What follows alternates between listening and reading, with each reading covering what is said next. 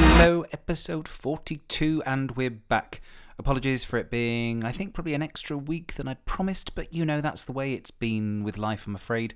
Work, and then we've had problems with, well, not problems with guests, it's just scheduling. I'll talk about that in a minute. But anyway, welcome back, and hello to all the extra countries. I'm not going to do just a roll call of countries this time because you know where you are, and thank you so much for listening in very far flung regions. When I say far flung, you're not far flung from where you are but from where I am, it's a long way. And thank you for joining. And you know who you are, and I appreciate it. So thank you very much. Episode 42. Now, this week, it's going to be a fun one. I'm back with my very good friend, Tony, Tony Higgins, uh, friend and confidant. And Tony, as uh, people who are regular listeners will know, Tony is a screenwriter for the BBC primetime shows Casualty and Holby. And uh, he does a sterling job on those shows. And um, we're probably not going to talk about that too much uh, this time round. Really, it's going to be just us catching up. We're going to talk about stuff that we like, stuff that we don't like. Um, our friendship and, and, probably a little bit more detail than uh, the the last time, and perhaps stuff that we'd normally talk about off mic. I mean, not in private. Well, just, you know, there might be some. I hate to use the term tea spilled, but it will be just fun stuff anyway. Um, and Tony's been a favourite with listeners, and I think that's just because he's a very real, down to earth kind of chap, and I. Uh, I think this is what this episode will be about. It's a fun episode, and it's kind of keeping in uh, with the summer vibes that are happening around me. And I'm not going to give you a weather report. It's a beautiful day. Um, so summer vibes ahead.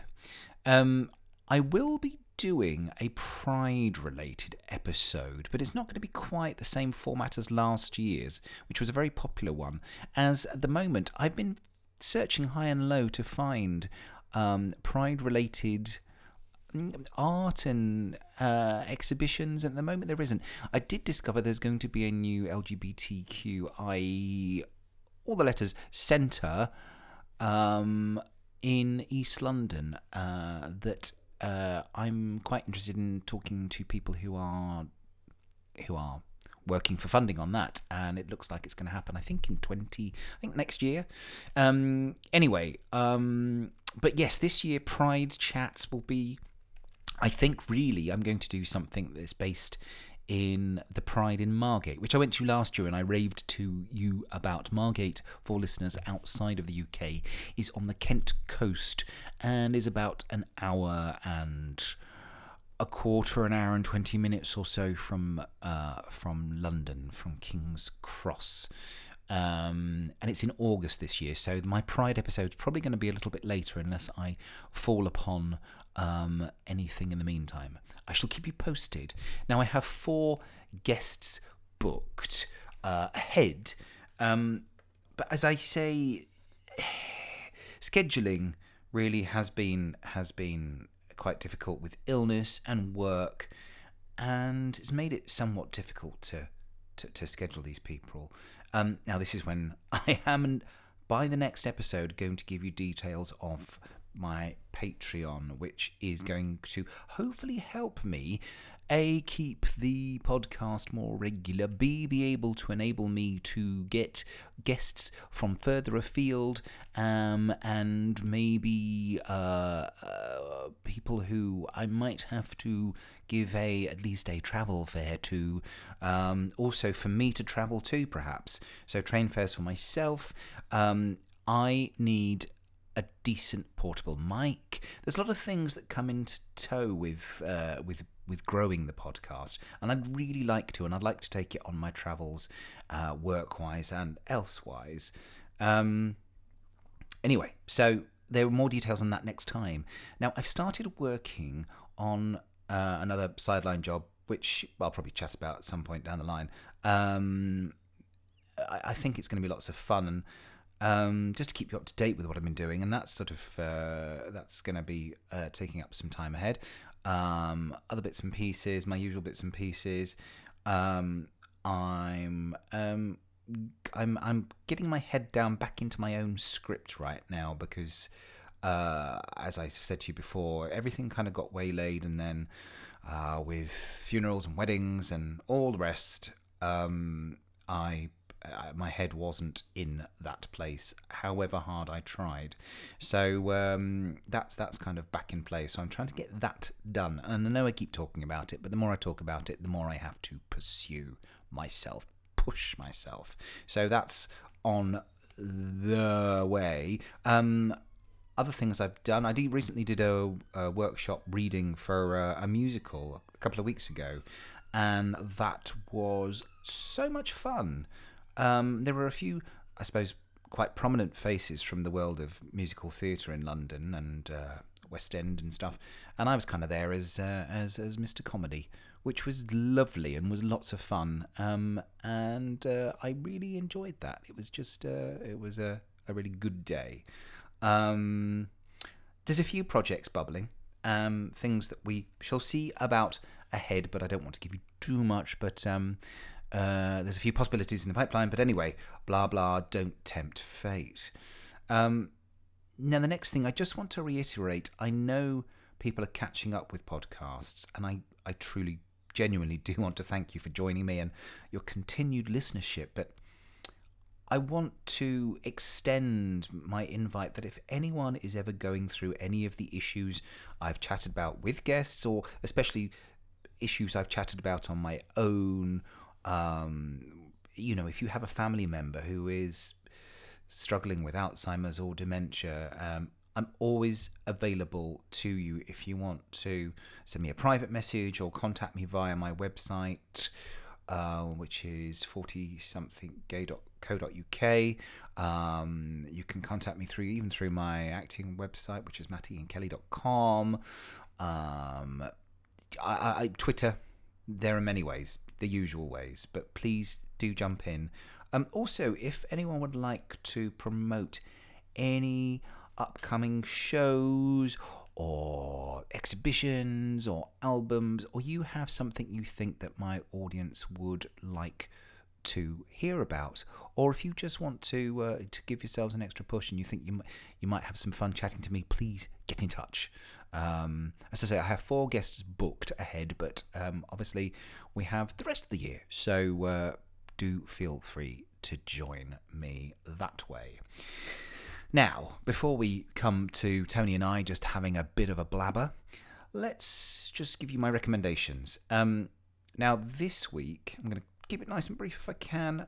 Now, obviously, and people who follow me on Twitter know that I've become obsessed with the Christine and the Queen's song Girlfriend, which is basically Jam and Lewis, Minneapolis, um, 80s, Paula Abdul, 80s, um, but with uh, with lyrics that are a lot uh, a lot deeper and probably based in quite a feminist stance. But she's Chris is uh, there's a, there's a great video that goes with it. I'm not going to go into details. Just go and look at it, and it's called Girlfriend, Christine and the Queens. And I'm sure a lot of my listeners are already into it. And uh, anyway, moving on. So something that might not be quite so uh, in the public eye and will probably grow to be, is a song called Love Like Waves by the band Friendly Fires. Um, and I've loved Friendly Fires albums previously, um, but Love Like Waves is, I think, is probably is there other stuff's dance indie. This is kind of just really, really dance summer beach festival maybe if a little bit older, cooking in the kitchen with the window open, having a glass of rosé. Um, not mentioning any names, me. Um, and it's it's just so up. Um, and I'm sure you will hear it all over the place, and I'm sure it will get used in adverts and things later down the line. But while it's still fresh, go and discover Love Like Waves Friendly Fires on iTunes, YouTube, and all the usual places. Um, love that. Summer, summer, summer. And um, and then finally, before Tony and I get chatting, is an album by uh, a collective called August Greene.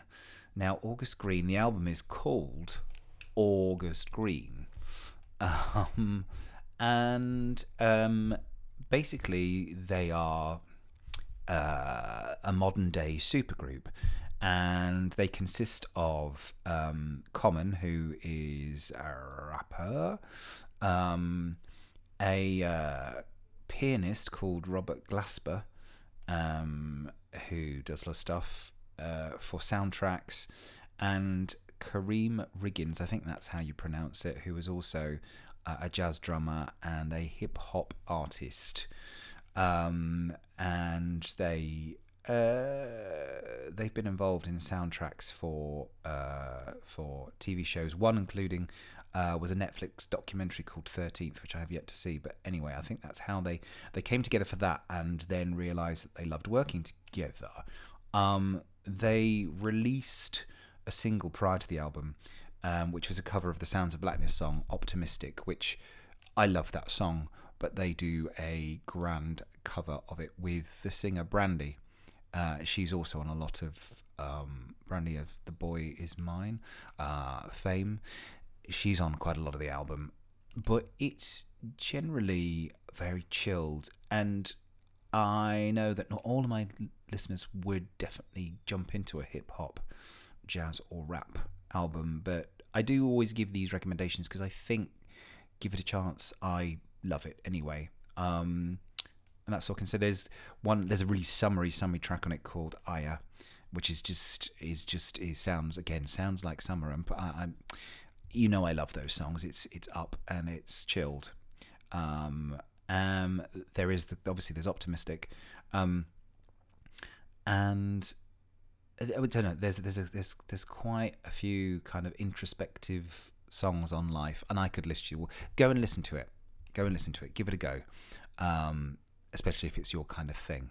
Anyway, that's enough of me on my own. Let's get Tony in. Tony, take it away. Yeah, with uh, the wonderful, marvelous Mr. Tony Higgins. Welcome back, Tony Higgins. Hello, nice to be back. Um, so we're going to um, shoot the breeze with some general fun questions for Tony because he's been very popular with the listeners. You're very popular with the listeners. I was just telling him. Um, and we're going to talk a little bit about things about Pride because it is Pride Month. Um, so we're going to have a little bit of a chat about that, and I'm going to throw some quick fire questions about things that I've answered myself from listeners. So, um, so Tony, first of all, Pride.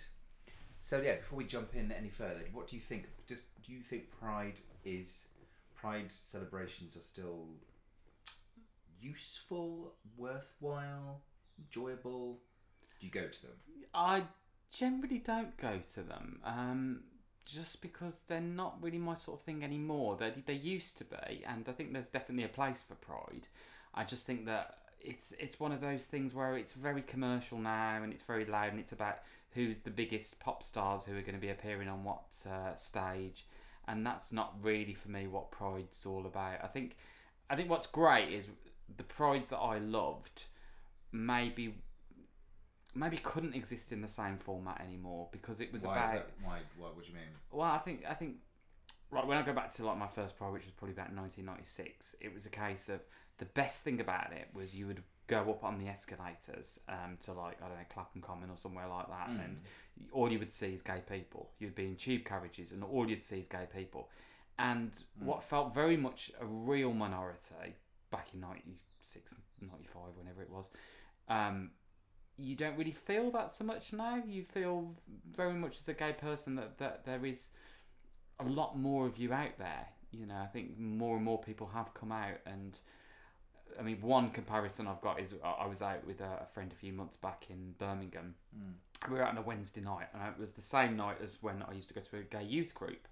And at that gay youth group, there would have been 20 people there in, say, 96.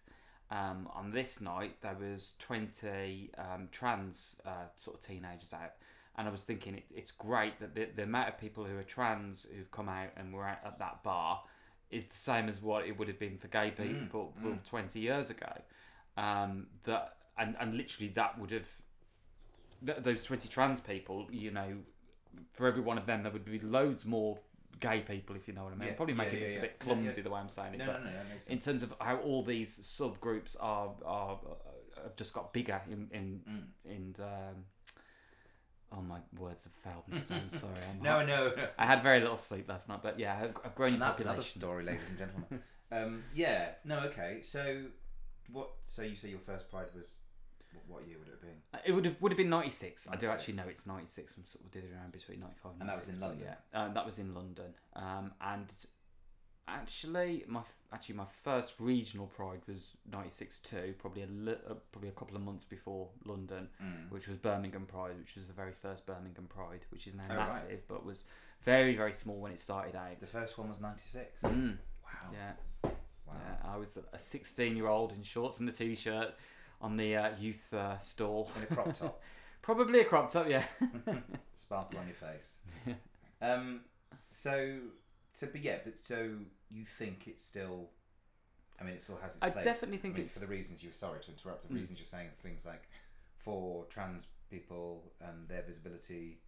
Um. Yeah, you're right, and that's probably. I mean, that's what I think it's still useful for because it is giving people and allowing trans people to feel comfortable and be part of the LGBT, the T that we all add in there. That, Yeah, I mean, I think in terms of presence and, you know, making your presence feel known as a community, I think um, as gays and lesbians, we've made our presence very known. We're no, we're no longer in the shadows anymore. Mm. which is brilliant. Um, and I, I think the same is starting to happen now with the trans community as well. I think Mm. that you know um, there's more and more things in the media, shows, um, popular culture, which is which is making that community's presence very very clear. However, it's it's also about uh, the fact that whether you, whether you're known as a community or not, and whether you've made your presence known, there is always going to be people which are against you, and that's why it's important to, to keep a celebratory festival, I suppose. Yeah. And I think furthermore to that, particularly in places which are remote, places which are abroad, it's great to have that fa- phase there for people who are, well, not only where we were 20, 30, 40 years ago, but a lot further back in time Mm. and in a lot more extreme situations where people's lives are in jeopardy day by day. And we're seeing, you know, we're seeing a lot more countries which seemed more liberal 10 years ago than what they are now, which um, I think it's important to have that, Yeah, that visibility. yeah. Um, slightly off topic, but kind of relevant because of talking about the legalities and when things were legal and when you were talking about Birmingham Pride, but actually going back to, uh, did you have you watched or are you aware of the um, the show, the Jeremy Thorpe? Yes, I haven't watched it yet. I've got it to. it. I've got it to watch. Um, but um, yeah, I, I knew of the case a lot. It was something that really interested me as a teenager, Mm. actually. So I read quite a lot about it and sort of. Uh, I know a lot of the ins and outs. It's a, yeah, it's a very intriguing, very soapy case in some ways. But um, but I, I think from what I've heard of it, it was very entertaining. But the criticism was that it felt a bit light in terms of how it was dealt with. I don't know if that's a fair criticism or not because I Uh, haven't seen it. yeah, I mean, I can see why people would say that. I think it works really well. I mean, because it's Russell T Davies Mm. um, and Stephen Frears, and I thought it was. I, it appear it worked because it told that story without it just being. I think it was the reason it did work because it didn't. It wasn't laden down with. It was there were a lot of it, was quite funny. Yeah, yeah. It was funny as well, and the story is a peculiar story, Mm. and um, I didn't even realise that. Um, uh, what's it? The, the um, Ben Whishaw. thank yeah. What was his character? Um, the name um, Norman. Uh, Cook. Cook was it? Oh God, I can't think of it. God, it's gone completely from my I brain. don't know. But yeah, that he was that he's still alive, and Yeah, yeah. It Well, that was part of the thing because I've read that he'd sort of he'd criticised it quite heavily and saying that this was about you know my life in in in jeopardy and um, th- that I was portrayed as effeminate. I think he criticised it as, and you know that you know he he wasn't like that. Which you know, I, I don't know whether he was or he wasn't really, but uh, I think it's very tricky with these sort of cases because often the people who have lived through them are never going to like the dramas no, how, and to make it palatable to an audience and like you say for tonal balance and to make things work that's it. sometimes you have yeah. to take artistic liberties to um, to make things Yeah. you know work for a, particularly a prime time BBC One audience. It's interesting that he said. I could, God, what's his name? It's going to drive me insane. We should look it up. in a minute. Norman, uh, Um, I'll look it up. Here. yeah. Norman. Um, he was. I thought Ben Whishaw because they had. I, I I couldn't remember what he was. I'd seen him interviewed. Sorry, Norman Cook's Fatboy Slim. yes, he said Norman Cook. Yeah, no, no, no. Um, Oh, can you cut that out, please? I'm no, we're keeping that in. No, because so I said I said yes. I agreed. It's Sorry, fine. four hours sleep last night. That's all I'll say. that case of Norman Cook and Zoe Ball. Um, no, but the but I thought Ben Whishaw playing the role was well, it was it was great. And then they then there was a sh- we watched the show where he was the real man was interviewed Mm. and he got into a tea. And, so the the I mean the effeminacy was was there. Yeah, I mean the, the little bits I'd seen of him anything to be sort of in of, so. clips, I thought that he, he did seem a little effeminate. But um, And- and I always find Ben Whishaw a very good actor. But uh, yeah, I, I do want to watch it because I want to sort of you know make up my own mind on and see whether I think it. Norman Scott. Norman sorry, Scott. There it. we go. Oh, I knew it was a little Um, short word, but yeah. not not Fat Boy Slim. um, but yes, and Hugh Grant was Hugh Grant was because I remember Jeremy Thorpe because we when we moved to North Devon he was Mm. it was kind of the tail end of all this happening. Mm. So The makeup was great to make him look that sort of gaunt and Yeah. haggard, and that sort of like he, he yeah but the he- costume was Mm. was great, and the thing with like the trademark his little hat and yeah all that stuff I thought was great. And Mm. I'd say yes, so you should watch it. You should all watch it. If you haven't watched it, it's on my iPlayer, I believe, still at the moment. Um, which anyway, we'll talk about what you've been watching later. Mm. But anyway, back to Pride. Um, so would you? So you you would you said you you wouldn't go now because you think it's about music and pop stars and celebrity. Yeah, I mean, I think the the fundamental problem I have with Pride is I find it assault on my senses in some ways. Right. Um, I'm not very good with a load of dirt, dirt, and you know, people just chuck things on the ground, Oh, yeah, particularly on regional ones, Yeah. And noise. I can't stand whistles; they just go through me. It's like. But did um, you always feel like that with whistles and things when you don't? Probably not so much when I was younger. I, I think that they've always felt a little bit of an un- unnecessary assault on your ears. Yeah. That's just me getting old. No, But, I, um, I, I used to blow a whistle. I wouldn't. There was a play, isn't it? Blowing whistles. Blowing there whistles, we there you go. go. Um, But um, but yeah. it, but, I mean, I, w- I suppose I would go to certain things. I've been to like Soho Pride in recent years, and I quite like that because I like the Oh, idea of everyone being out on the streets and just chilling and chatting and having an atmosphere where it doesn't feel so crowded, but it feels like party vibe. I think when it when you I went to Manchester Mardi Gras last year, Mm. and I found that a bit much in terms of you know being crushed in places of you know trying to get down, down little tight alleys and stuff. It just wasn't my idea of a good time to be honest. But I suppose it depends on the environment and Yeah. space and noise and things like that, which is very old of me. No, I think it's funny because I, I said to you, and I've said before on the podcast that I went to. We were talking about Margate earlier, and we went to Mm. Pride last year, and and it was so. I use the word nice. It was nice. It was pleasant. It was friendly. It was small. Um, it was about the right. It felt the right sort of size, and maybe this is being older as well.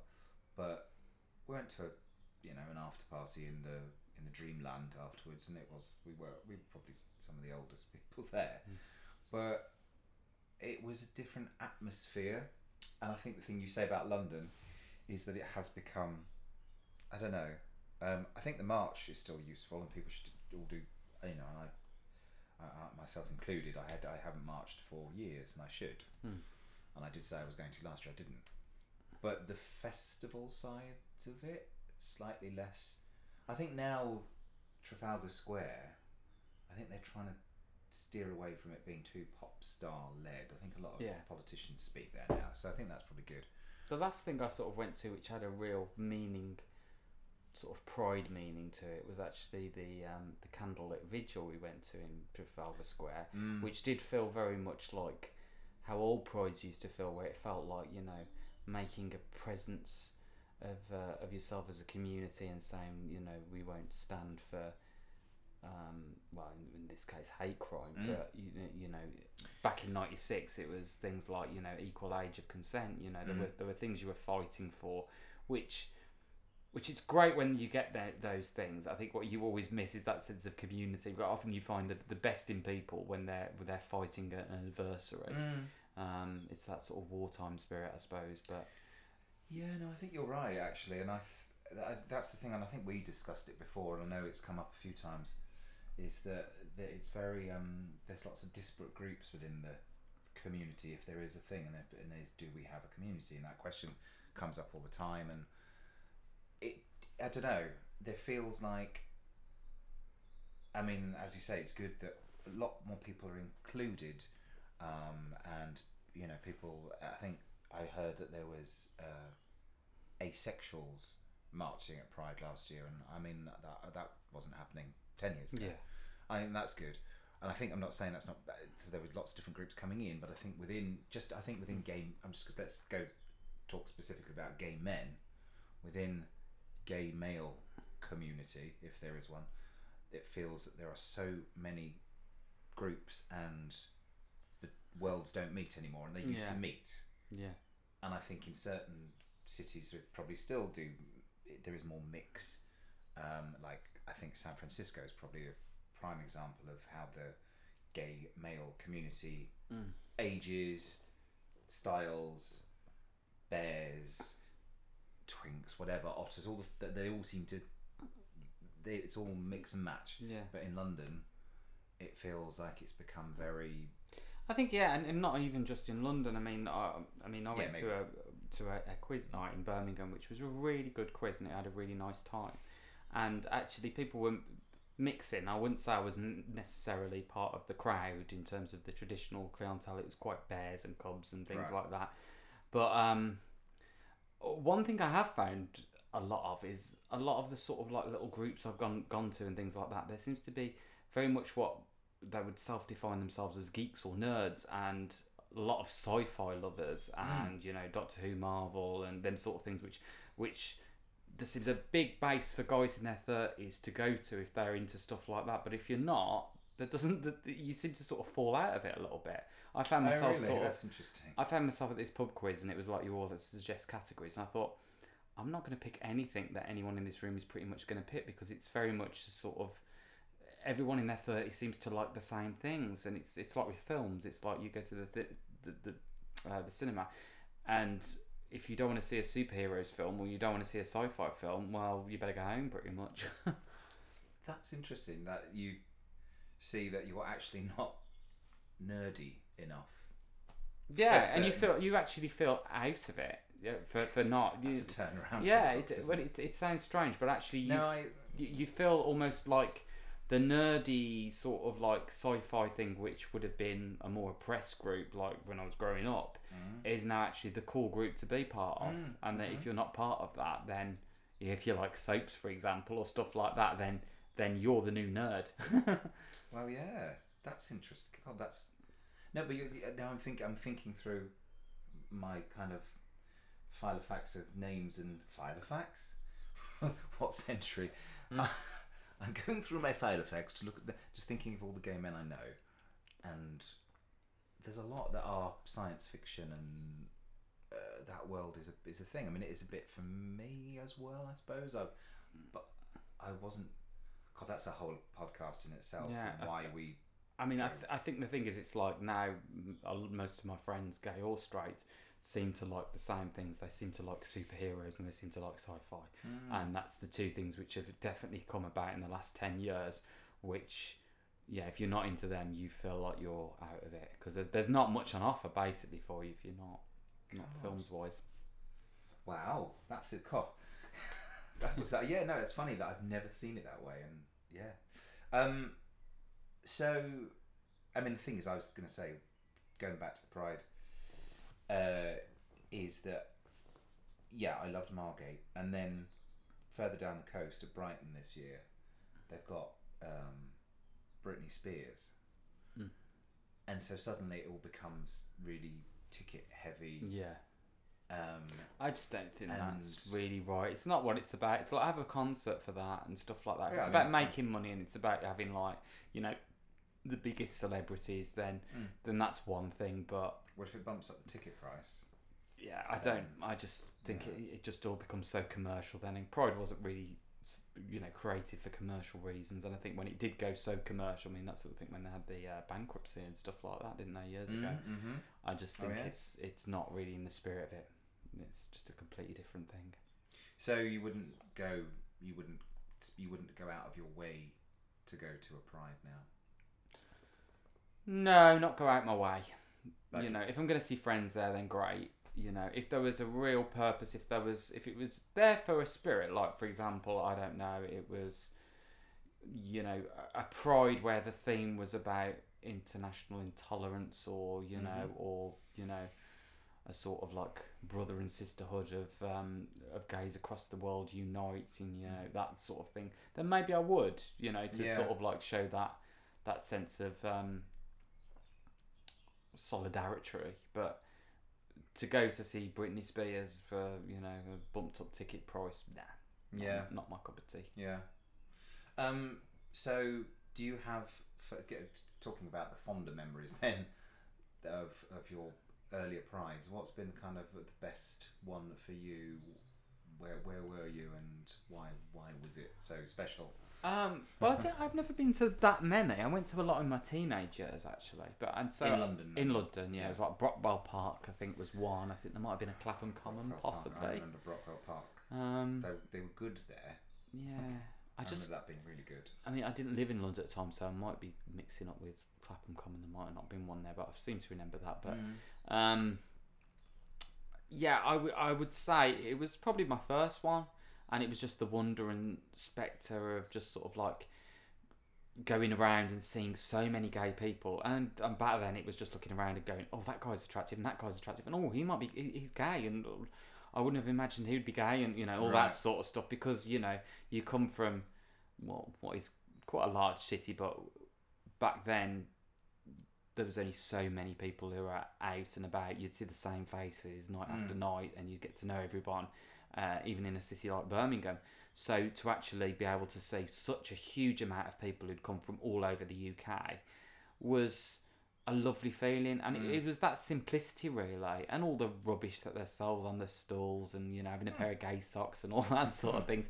I loved all that. I, you know, I really really enjoyed it, and and actually back then when you'd see the pop stars getting up on the stage and stuff, you felt there was a sense of you know, s- s- sending messages of support for, as I say, age of consent. I remember people like Andy Bell, maybe, and Jimmy Somerville. yeah, that you know, all the, the sort of old crowd, sort of like getting on stage and you know, drumming up the crowd, uh, crowd, and saying, you know, that like these are the things that we want, and y th- there was a meaning to it back then.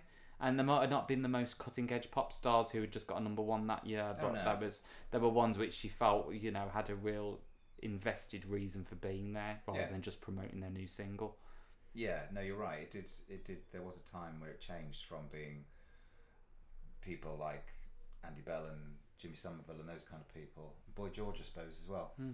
But the, and and then suddenly, and then you'd have female pop starlet suddenly appear in the mix, and Mm. like, oh, oh, I, okay, get it, I get it. You will sell records to gays if you appear at a pride. Mm. Um, and I suppose pop starlets. That's you know that's Mm. we were all into them once upon a time. Yeah, I mean, I think the world's changed and it's changed for for better reasons. So it's great in some ways that maybe that sort of pride couldn't exist in its in that form today. Mm. Um, and there's no way of, of sort of like getting that back because a lot of them battles have been fought. But I still think there's definitely more things that could be done to keep its true meaning there. Yeah, no, absolutely, and perhaps I think now more than ever that the you know the, the increase in homophobic crimes in the UK and especially in London is really on the rise again. That it is perhaps time for if everybody did make an effort and did come together and like you say it's the common Mm. cause again or you know if there's there's something Yeah. to fight against if there genuinely is that hopefully it's probably not going to be in our lifetime there will be a time when there isn't a, Mm. anything to fight and but that's not the world is it No, sadly not. um, anyway, slightly off from Pride. We'll come back to that later. Now, I do. We do have to talk about it because I've managed to avoid talking about it for a while. Is the phenomena that is RuPaul's Drag Race, and some people say it's gone off the boil. Hmm. I don't think it's gone off the boil personally, but um, I'd say that it's not my favourite season. It's not as exciting as some of the seasons. Hmm. Um, and some of it, some of the formulas probably need to change. I do not enjoy when they do a rusical, a musical. No. Those things just don't work. Anyway, that's my that's the negative part Yeah. of it. But anyway, uh, what are your thoughts on it? Are you still enjoying it? I, I'm still enjoying it. it. It's not the most classic of seasons, I agree. I Mm. think it, it does go through these dips and troughs um, quite a lot, really, to be honest. I think, um, you know, I think the, the, the best series was series four, five, and six. I think were all really, Mm. really strong. yeah, I'd I actually think season eight was really weak, and I never really liked season two neither. Who was eight? Remind me of eight. Eight was like Thorgy Thor, Bob the Drag Queen Oh, was Bob, great, yeah. but I thought everyone below Bob the Drag Queen really was it was like oh you know it didn't really have much pizzazz to it. Mm. Um, I enjoyed series nine, but I think series nine had a similar feel to series ten, if I'm honest. I think Right. where it's like a lot of everyone's pretty good, but no one really stands out as like being amazing. Um, I mean, yeah, do you- actually, I do, have. You, who do you like in this? I, I actually batch? think Eureka's been the best, and I think Eureka should win. I think she's been the strongest. But then? I, I tend to go more for the comedy ones. I like to be entertained on that level, and I think she's done a few standout ones where I've thought, right, she's really entertained me there. I think she's the the, the strongest. I think um, some of them have been lucky to get to the end. I think Asia's quite overrated. I think. See, um, I, of the people, are you up to date on it? yes, I yeah. am. So I'm not going to be giving this. But well, yes. If you're listening to this, there could be spoilers if you're behind. But anyway, so jump ahead by maybe five minutes. Anyway, I in the in in the, the people that are left now, Asia's the only one I like. See, I think Asia's very good at putting across a way in which I'm the worldly wise queen who Mm. knows everything, but it's all a little bit slightly insincere in certain places. I think she's nice enough to a degree, but she hasn't done anything that's wowed me. I think you know, I think uh, some of her costumes have been good, but that's been about it. There hasn't really been any standout moments. I, I, think, she's. I'm warm to the per to the well maybe it's Yeah. fake, but I've warmed to the personality more than I think anything. just something a little bit sort of like I know it all, which right is a little bit and irritating. I, think it's been a because bit the others are twelve. Yes, true. I do think what you said. Um, we had a conversation a few months back about it being too young. I agree with that, but then that's because they're all younger than me, so I would say that. Yeah, but it does seem especially like it does seem like at the moment there are no there hasn't been anyone over the age of I don't know over the age of Thirty six 30? is the is the oldest, I think. Oh, really? I think, I think Asia's the oldest at I think Oh, thirty 36. But um, I really did like Monét X Change. I thought she was really good. See, yes, I, Um, that was I I There was a natural warmth. And, yeah.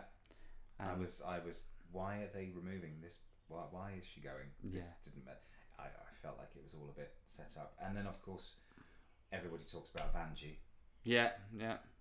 and that will be the most iconic thing ever from that show now from three words two words in fact repeated three times Apparently, a lot more in the original. I heard that. Oh, that's really? Where, apparently, that's where it come from. I read the other day whether it's true or not. I don't know that she went on for quite a while, and that's why that's why they it's all why, why they find it so funny. But um, but yeah, as for the rest, I've it's heard just that she's in the next season yes, uh, that's the rumours. It would not surprise Rumours me. are abounding but yeah no that's I, I, I yeah yeah then she's won it hasn't she Yeah, exactly. But I think I think yeah, a sort of say with some of them that they just haven't really stood out as much. did you like as Blair I'd have liked. St Clair I did like I do Blair Blair. Mm-hmm. actually. I did, I did, I did think Blair give it a different flavour, and she could have gone a lot further. hmm Um, But I don't, I don't think there's been anyone who stinkers. But like you say, the mu- musicals, musicals, they're just not very good. They need to give them if they're going to do a performance task. They need to give them proper jokes and they need to make it funny. And the scripts need to be tight. scripts and the scripts are appalling, really bad. really bad. No, I mean you know some people can't shine if they're just given that rubbish to do. No. It, but I have on the plus side, I really enjoyed the fact that the mini challenges have been back and the pit Mhm. crew's been back and a lot of the classic elements have all come back. That them them bits I think have been the strong part of it. Um, but Rue's been a bit weird on this season. I don't know if you found it as well, Yeah. but it's almost like she's on a high, or they give her like There was one specific episode that I, I think I because I, I go on all the Reddit groups and read everything that all the fans are saying, um, and people went crazy after that one episode where they was like, was she high? Was she on drugs? Was she drunk?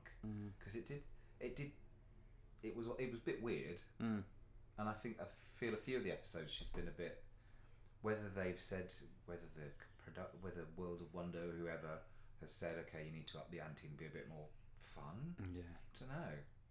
Have you seen the um, stuff that um, Willam has said about the show in terms of like her time on it and the, Go the on, remind tweets me. I did? did, I did read it. Um, well, I haven't got it on. I mean, I could have to read the. Uh, oh, I'm gonna sneeze. I'm gonna sneeze. Oh, it's gonna stop now. It'll start again in a minute.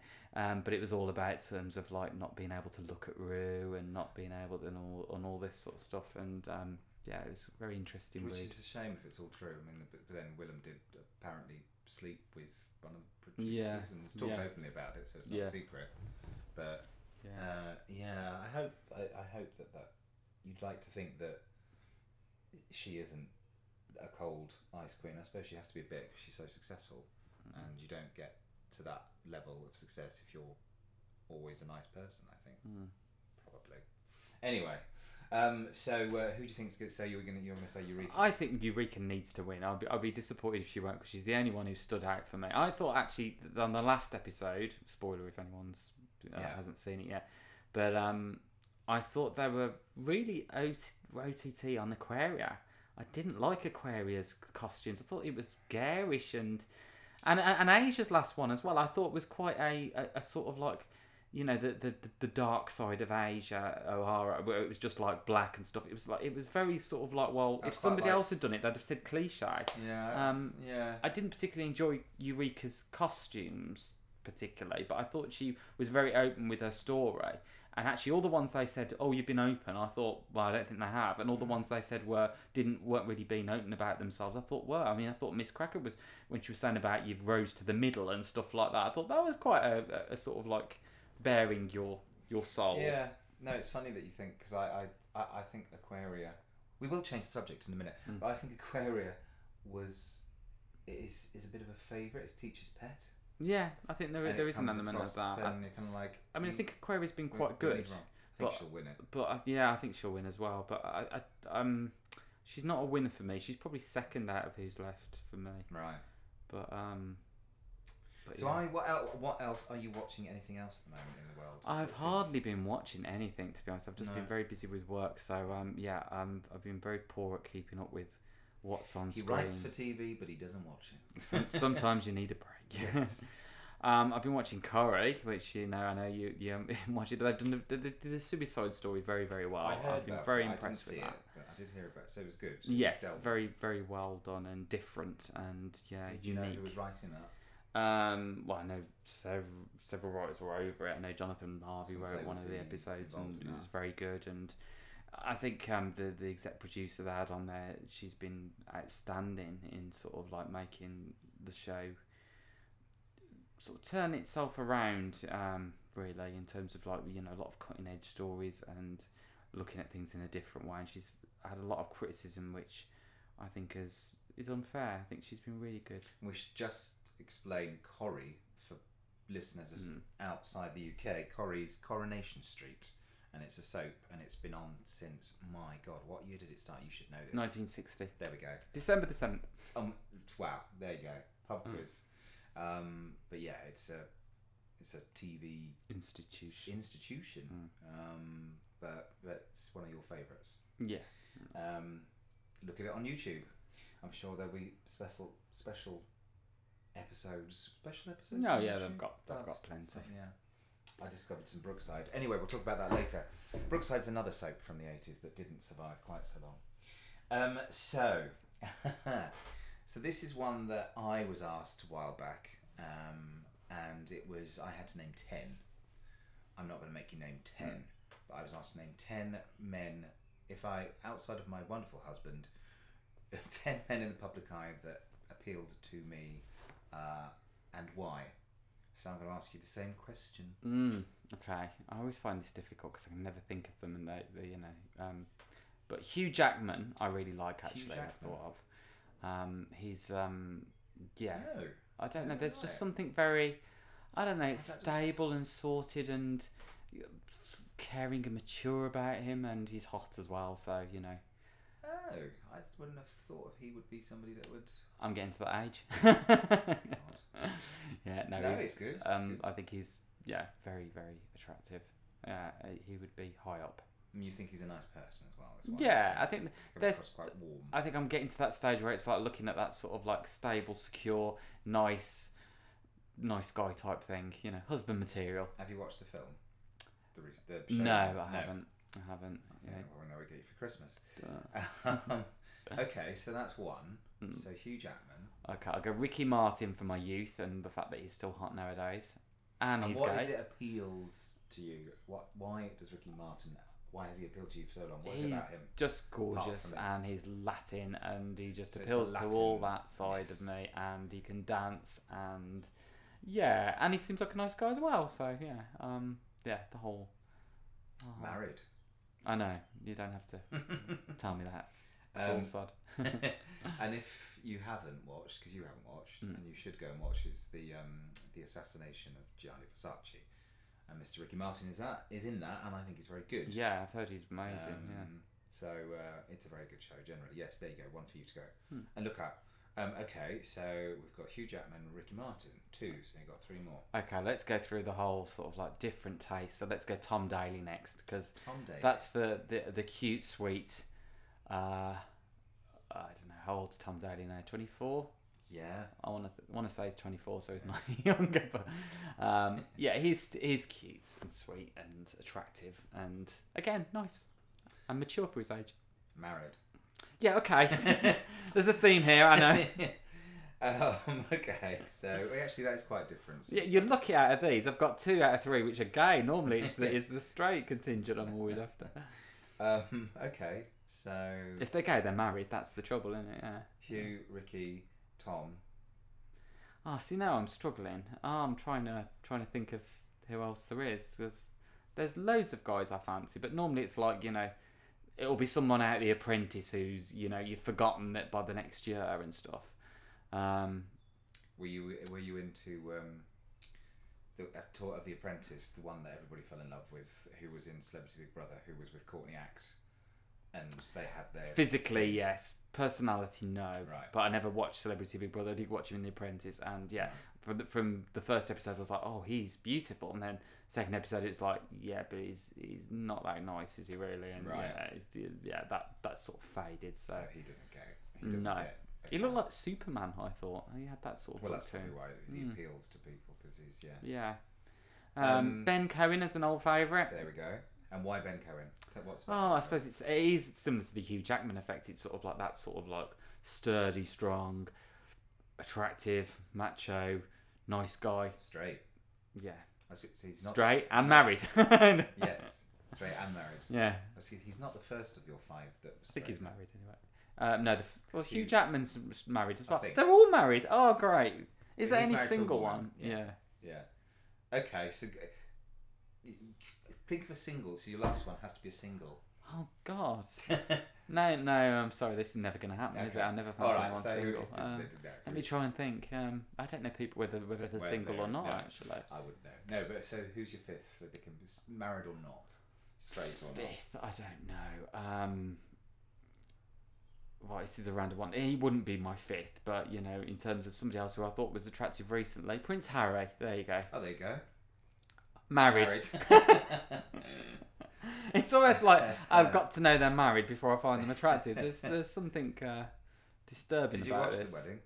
I did, yeah, actually, and, and I'm completely not a royalist in any way, shape, or form. But I thought it was very sweet, and I like the fact it was unconventional, and you know, Mm. and that I think you know it's, um, you know, I, I always feel sorry for them personally. I always feel like, as much as they're privileged in many ways, uh, having to live your life in a goldfish bowl isn't Mm. it can't be nice when you don't really have much of a choice about it. No, no, and I think, I think he's, I think Prince Harry's a decent person, Yeah. and I think his his heart is in the right place, and let's hope their marriage doesn't end um, quite not so tragically. I don't want to go, but doesn't you know doesn't go the same way that some of well that his mum and dad's did. But Mm. yeah. Um. So okay, I've just got a little list of things for for Tony and I to shoot the shit about. Um, that's a term, isn't it? Shoot the shit. It's a turn by you. We're gonna go with it now anyway.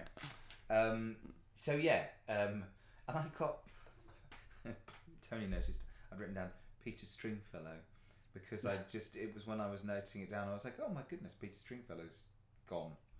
Um, and not, not that I would think he would be one of your five men, and I don't know why we would discuss it in a podcast about Game In, but I had a couple of amazing nights at Stringfellows back in the ooh, uh, very early 90s. I never knew this. Mm. Yeah.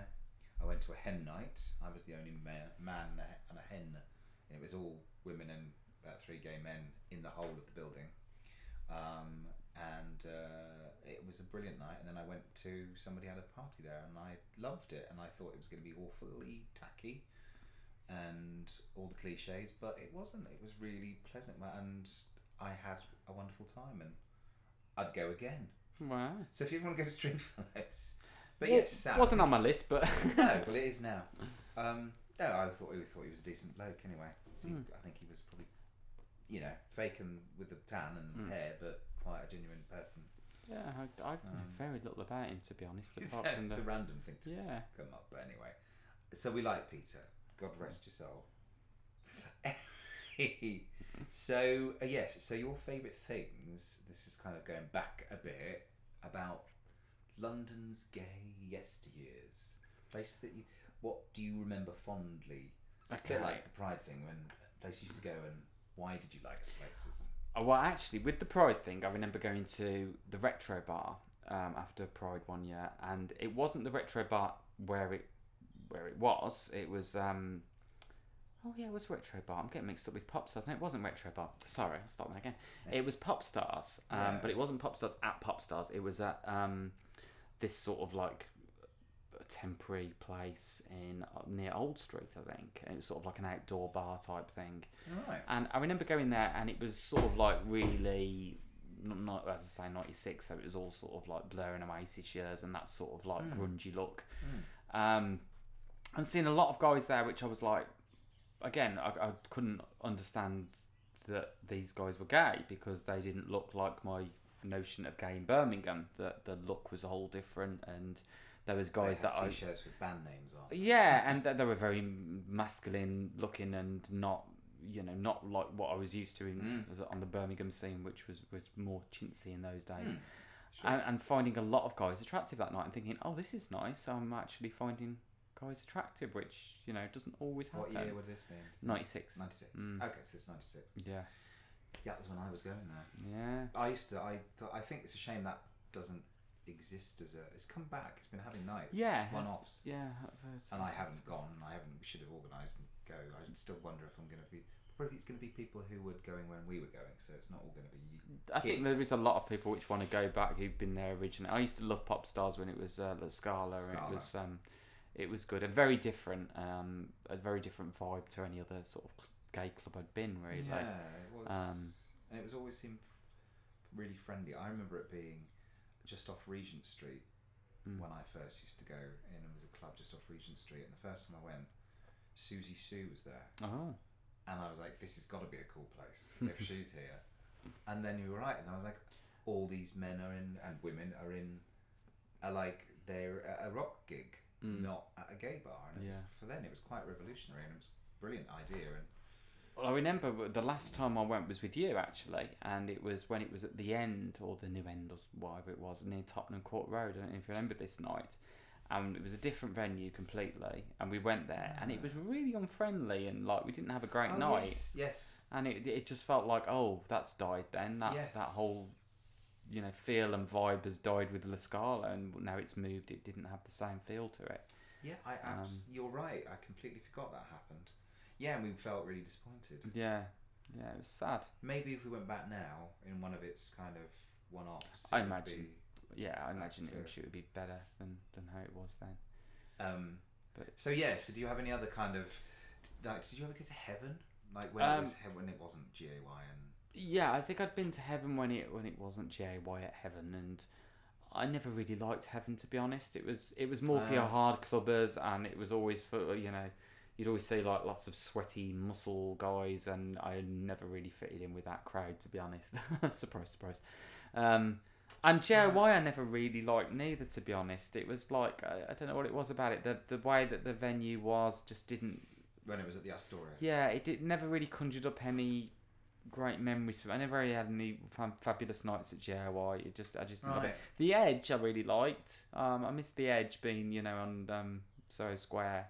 I always thought that was a nice little venue to pop in Mm. and you know catch up So for a you just couple of drinks. really just more about clubs, really, wasn't it? You just went into the club thing. Yeah, the much. cl- club so much in in London, apart from Popstars, was always the ch- my club Mm. of choice. The the rest of them really didn't do that much for me. I mean, JY should have been my thing. I think it was more actually the building and the the Right. setup. I didn't like. I, I just didn't think it worked as a sort of like theatre as was being changed into a club. It just felt a bit. I don't know.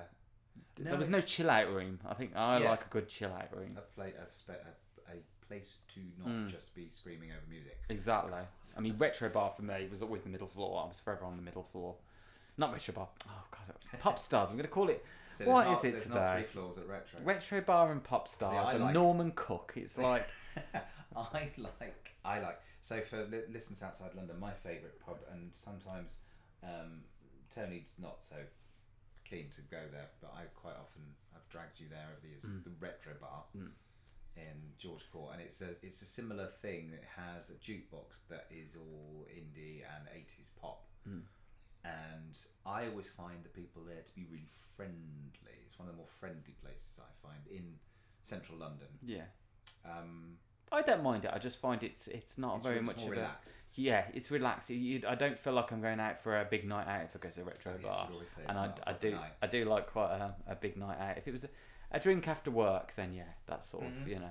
But it's um it's got quite a sedate. So when was the last time you had a big night out in Soho? oh, I can't even remember. It was that long ago. It was absolutely ages ago. See, this is the thing. Well, it's depressing. I've just I've not been in London as much as I'd have liked, and yeah, and whenever I've sort of wanted nights out, other people haven't been free, and then when other people have wanted nights out, I haven't been free, Yeah.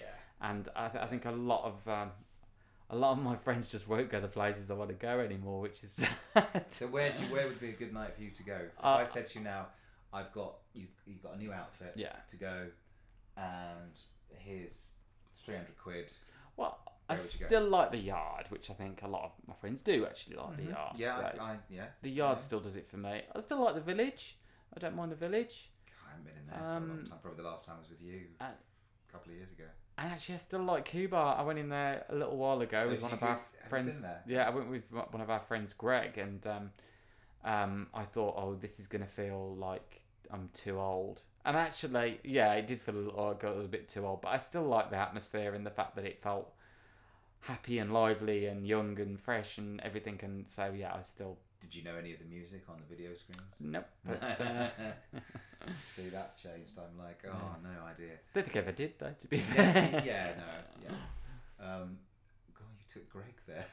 yeah. That's I, I paid to see that night. The two of you in the corner, with his drink and his pinky finger up.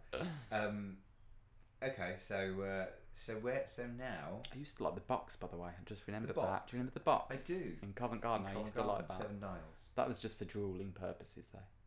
Yeah, it was quite. I used to sometimes feel it was a little bit pretentious, and everybody really believed that they were hot and Yeah, trendy setting the whole time. yeah, there was definitely that going on. Um, but you're right. There were lots of um, pretty people in there.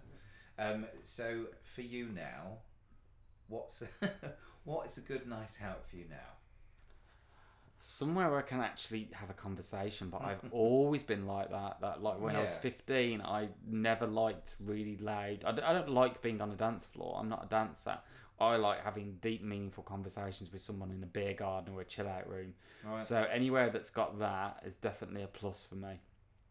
Um, yeah, it's, it's as I say, it's difficult because all my friends have very much gone towards different tribe type things, and I don't really belong to any of them, and it's it's hard finding places to go which sort of just feel like in the middle and they're not defined by a, Mm. a specific type.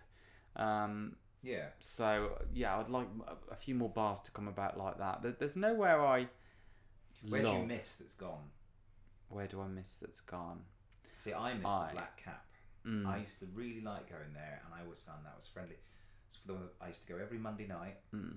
and there was a DJ called Chris Reardon, and it was an '80s night every Monday. Chris Monday, Reardon, I remember that name. and I'd go religiously every Monday, Mm. regardless of what was going on in my life, when I could still get up and do things the next day uh, without it being a problem. Yeah. Um, but I miss that place. It's such a shame. I like the Green Carnation. That was nice. Mm, that was good place, yeah. Um, and I can't remember what was there before it, but I always quite like that venue for some reason. I've always thought that was good. The Edge I quite like just for a chill out, as I sort of said, It's gone. and that's gone. Um, and but the biggest place I miss, which won't mean too much to you, but would be in Route 66 in Birmingham. Which I I've heard of, but never been to. I yeah. loved that bar. That was great because that was when Birmingham was a very small scene and everyone basically went to Route 66. So it had a really good vibe and it was friendly and busy and eclectic with its, you know, clientele and it was just a lovely bar. And then they closed it down, spent a million on it, renamed it Route 2 after a naming campaign. Very, very original. and, um, it lost its atmosphere and and then it sort of went through a decline and then it closed and and a part of the reason was because so many other bars were, were coming up and hoovering up its trade which seemed really good at the time as in like oh we've got more bars to go to but, but actually none of them were anything compared to Root it, Root and was haven't lasted probably. no, it's, well, some of them have and some of them haven't, but it's almost like they've all it's it's divided that scene up. So you've got you've got the you've got the village, which is sort of like quite a loud bar for you know really screamy sort of music, and then you've got like uh, Eden, which is more for your Cubs and Bears, and then you've got your Loft Lounge, which um, is a bit well. I, I like it, but a lot of people would call it pretentious. Right. so it has, has that, you know, it splits splits off into different sections. And sometimes I think if you've got a mix of all three of them, that's really quite nice because then you feel like you've got, like you sort of said, this lack of community Mm. and having this this mixture together. So the la- the louder members aren't quite so loud, don't seem quite so loud, or you know, because they're not just by themselves, and all this sort of mixing, I think helps. So what's your what's been your favourite uh, foreign gay experience? And I you know, if you want to tell us about that, then that's fine. But no, where your destination and place that you've been to, whether it's a location or a bar in another city in another part of the world. Well, I haven't been many places, as you know, and I've I found the place that is always spoke to me as as a, uh, I feel connected to, and I go back and back. And is is Barcelona. Barcelona. I love. There's a, a a bar there, and I can't remember the name of it. I should know the name of it because I've been so many times, but I always get a few of them mixed up. It begins with A, I Mm. think, and um, it just has a lovely vibe. The music they play there is Latin, which speaks to me, and um, it's it's just got such a good feel, good vibe. Everyone's really friendly in there and smiley, and you know it just feels so different to the UK. Mm. I absolutely love that place. And then there's there's a rooftop bar um, over the Hotel Axel, which I love as well, um, which is very sort of classy looking, and you, you know, and you rooftop bars I think have always got Oh, uh, yeah, yeah, something special about them anyway. But expensive, but nice, really nice. So uh, for a perfect night out, going there first and then going to that that club after is ideal for me. And not a club, that club on a Saturday. That club like on a Thursday or Mm-hmm. you know, and it's a little bit. There's there's plenty of people out, but it's not like heaving. Yeah. Because I, I, don't, I don't so much like heaving nights out. I What think about San Francisco? Because we've been there. We've Yes, been there yeah. time.